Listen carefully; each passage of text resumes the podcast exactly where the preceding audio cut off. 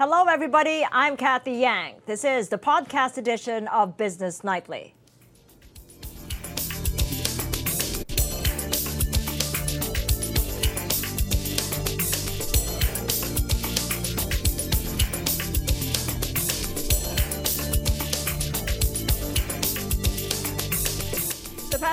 America's bills in Hong Kong sparks fresh tensions between Washington and Beijing, which are currently locked in a brutal trade war. But as Ron Cruz tells us, China reiterates its commitment to forge a trade deal with the U.S. by pushing for a fresh round of talks.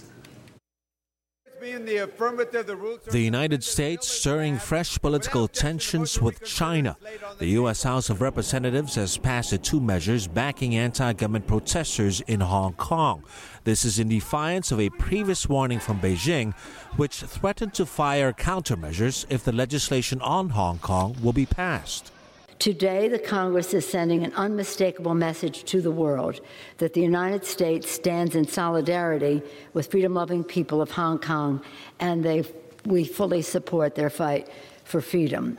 The move by U.S. lawmakers has angered Beijing even more, with Chinese diplomat Wang Yi saying China will never allow anyone to destroy Hong Kong's prosperity and stability.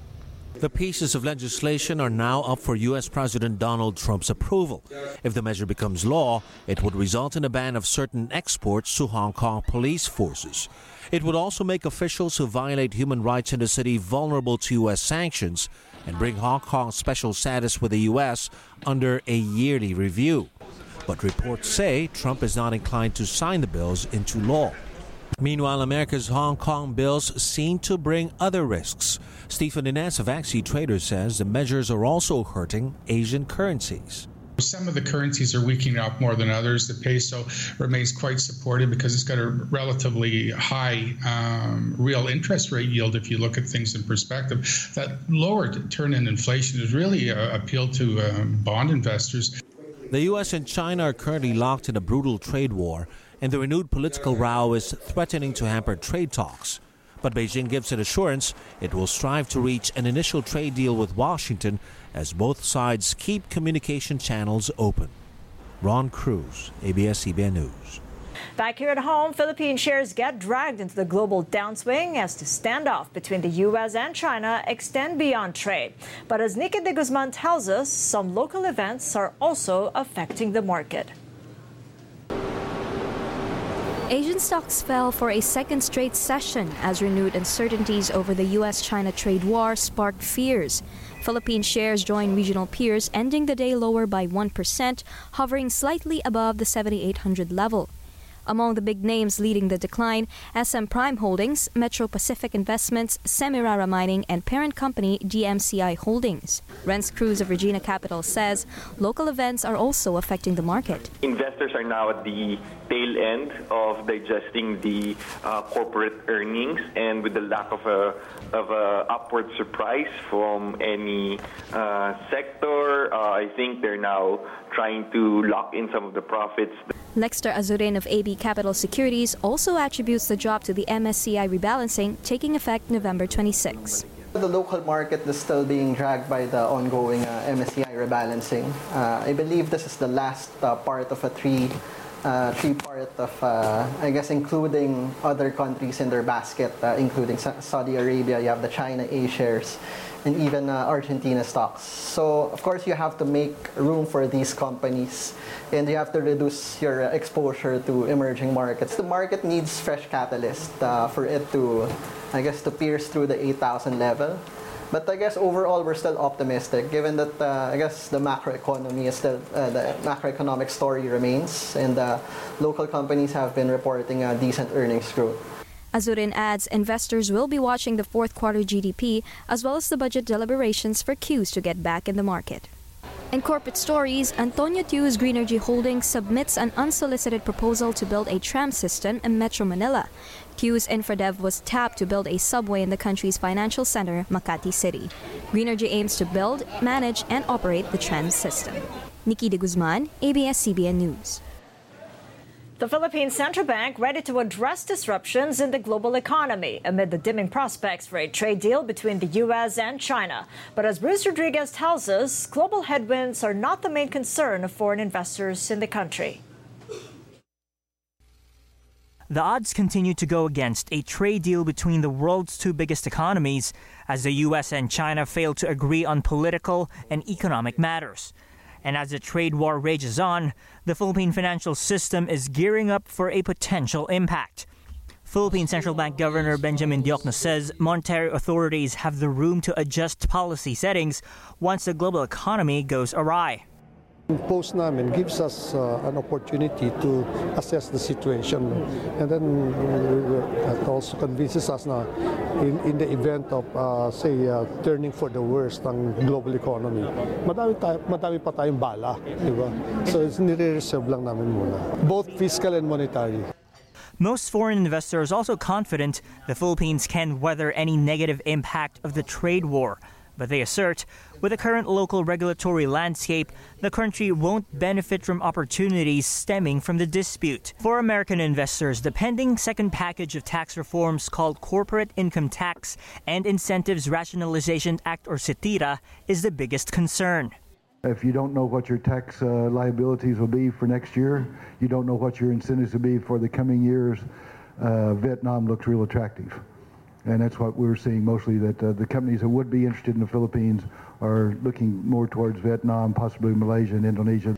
Canadian investors are more optimistic over the Philippines, but they don't expect investments increasing anytime soon unless crucial economic reforms are passed. I think the, the global impact of the uncertainty is that investors everywhere are being a little bit more cautious with every place. I don't think it's significantly affected uh, Canadian investment in the Philippines, which is relatively low at this stage.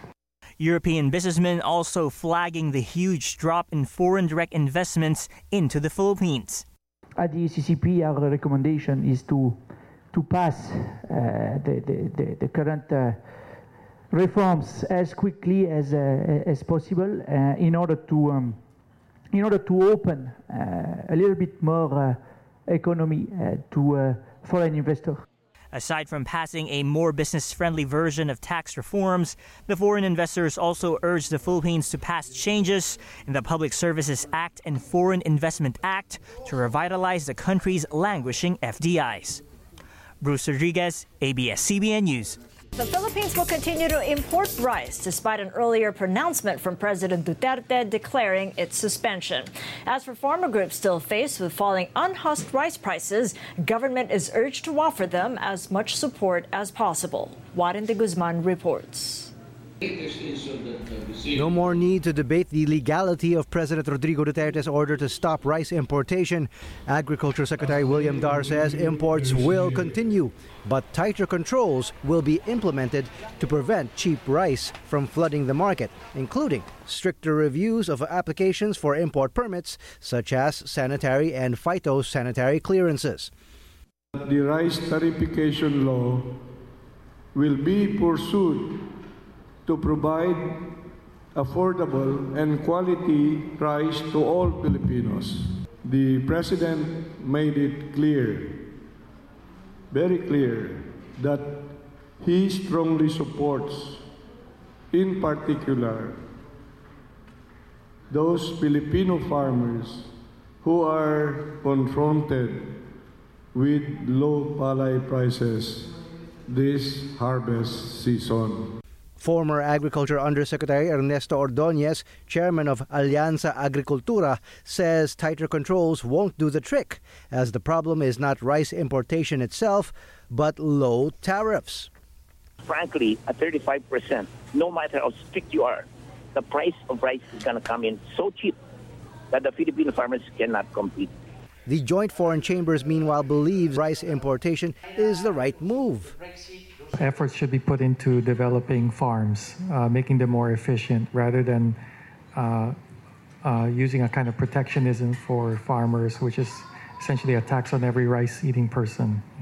The Joint Foreign Chambers released a new policy brief Thursday on promoting agribusiness as a key engine in inclusive economic growth. They want the liberalization of rice trade to be expanded to other products such as sugar, which is already being studied by economic managers. They believe the speedy passage of pending structural reforms, including the easing of restrictions on foreign ownership and the finalizing of the new fiscal incentive regime, would also help bring more investment into not just farming but other key industries such as tourism and energy. Warren de Guzman, ABS-CBN News. Philippine lawmakers join President Duterte's fight against vaping. But as Dina Ponte Orig tells us, the American Chamber of Commerce in the country isn't on board with a nationwide ban. The Philippine government begins its crackdown on vaping.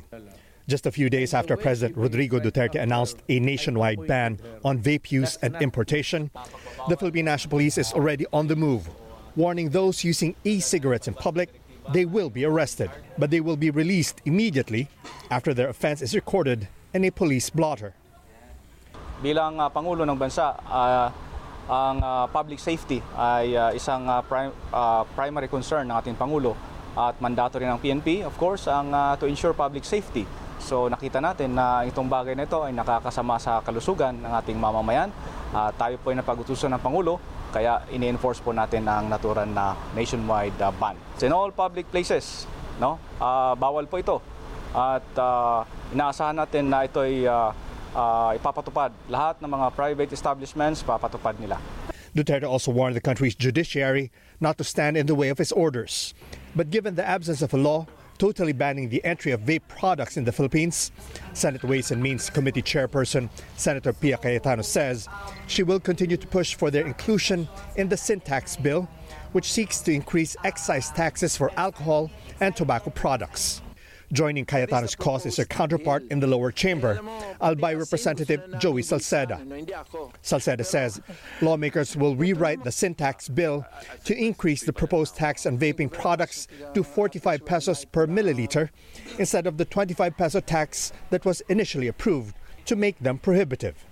Several bills are pending in the House seeking to regulate vaping. The American Chamber of Commerce Philippines, however, isn't too keen on banning vape products, saying anything is better than tobacco.